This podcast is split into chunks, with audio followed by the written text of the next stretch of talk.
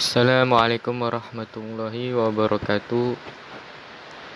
Sebelum memulai pembahasan, ada baiknya kami memperkenalkan diri. Saya sendiri Aldi Randa sebagai host dan teman saya Muhammad Padli, Muhammad Farhan, dan Bayu Rinan Rinanda sebagai pembahas materi. Sebelum masuk ke materi yang berjudul solusi permasalahan UMKM, terlebih dahulu saya menjelaskan apa itu manajemen risiko. Manajemen risiko yaitu segala proses kegiatan yang dilakukan semata untuk meminimalkan bahkan mencegah terjadinya risiko perusahaan. Di dalamnya ada kegiatan identifikasi, perencanaan, strategi, tindakan pengawasan, dan evaluasi terhadap hal-hal negatif yang kemungkinan akan menimpa usaha.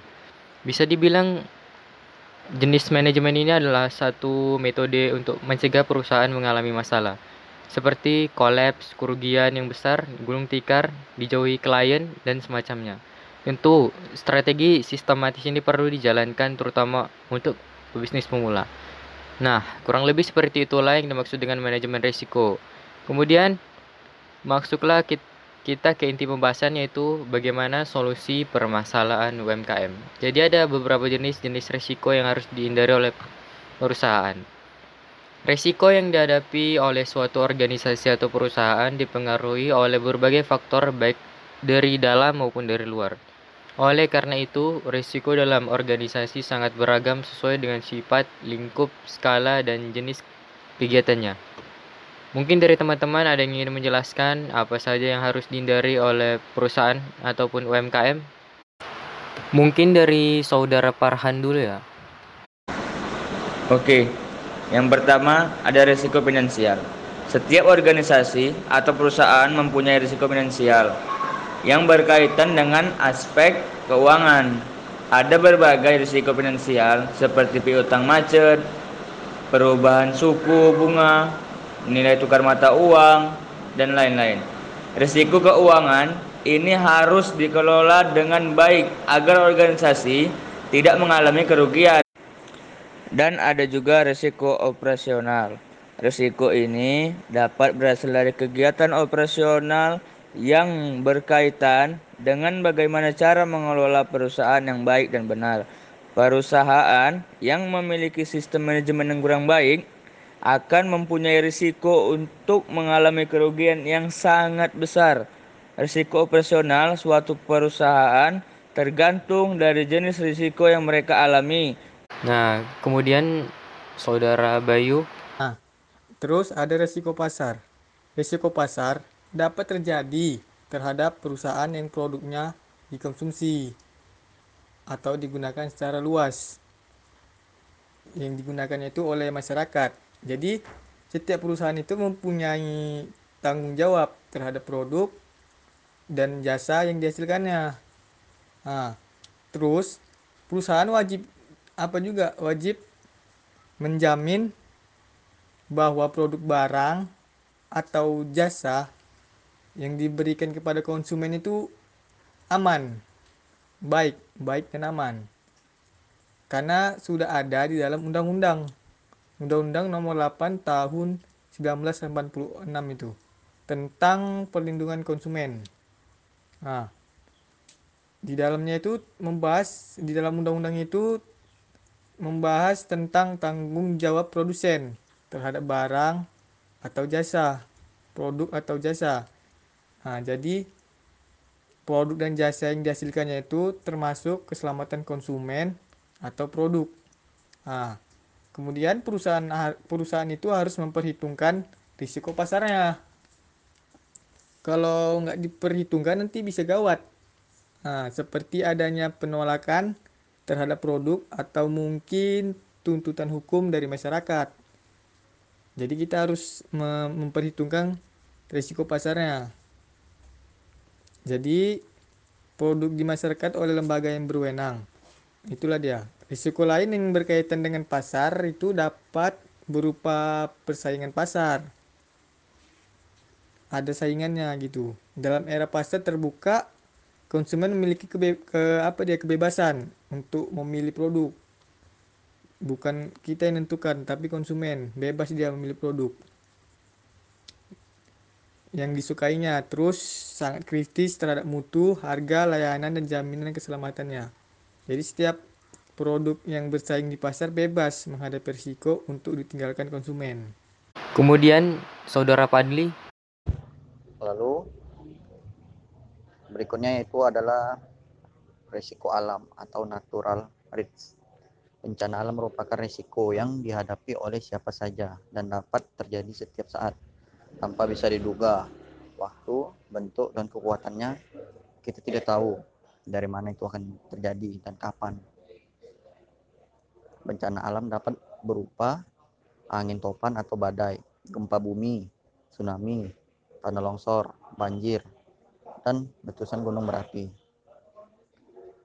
Di samping di samping banyak memakan korban jiwa, bencana alam juga mengakibatkan kerugian material yang sangat besar yang memerlukan waktu pemulihan yang lama.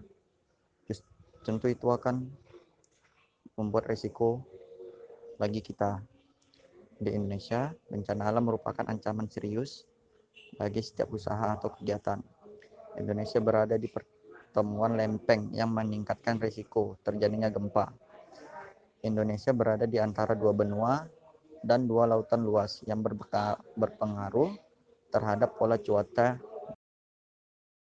Nah, tadi kan kita sudah mendengar penjelasan singkat dari teman-teman kita tentang apa saja yang harus dihindari.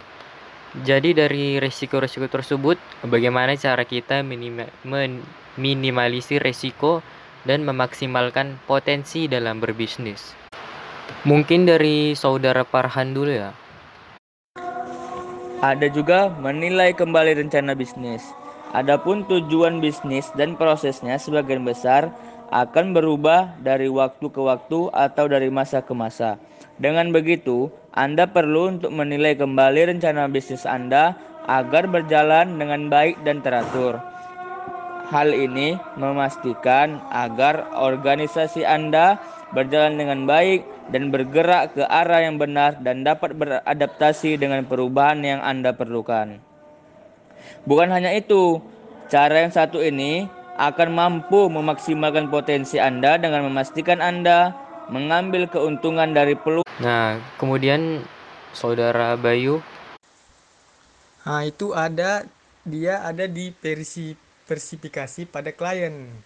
Nah, jadi perlu diketahui bahwa sebagai pelaku bisnis itu Anda itu harus tetap berusaha berusaha untuk melakukan diversifikasi portofolio klien. Nah, gunanya itu untuk memasukkan pelanggan di berbagai industri.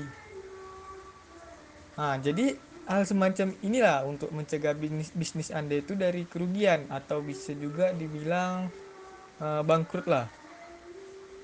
Gitu dia. Kemudian apabila industri tertentu runtuh atau kehilangan permintaan atau juga bisa dibilang bangkrut lah dalam produksi dan jasa yang anda tawarkan itu kepada klien maka anda itu harus tetap bertahan jangan langsung pasrah anda itu harus tetap bertahan dalam menjalankan bisnis tersebut.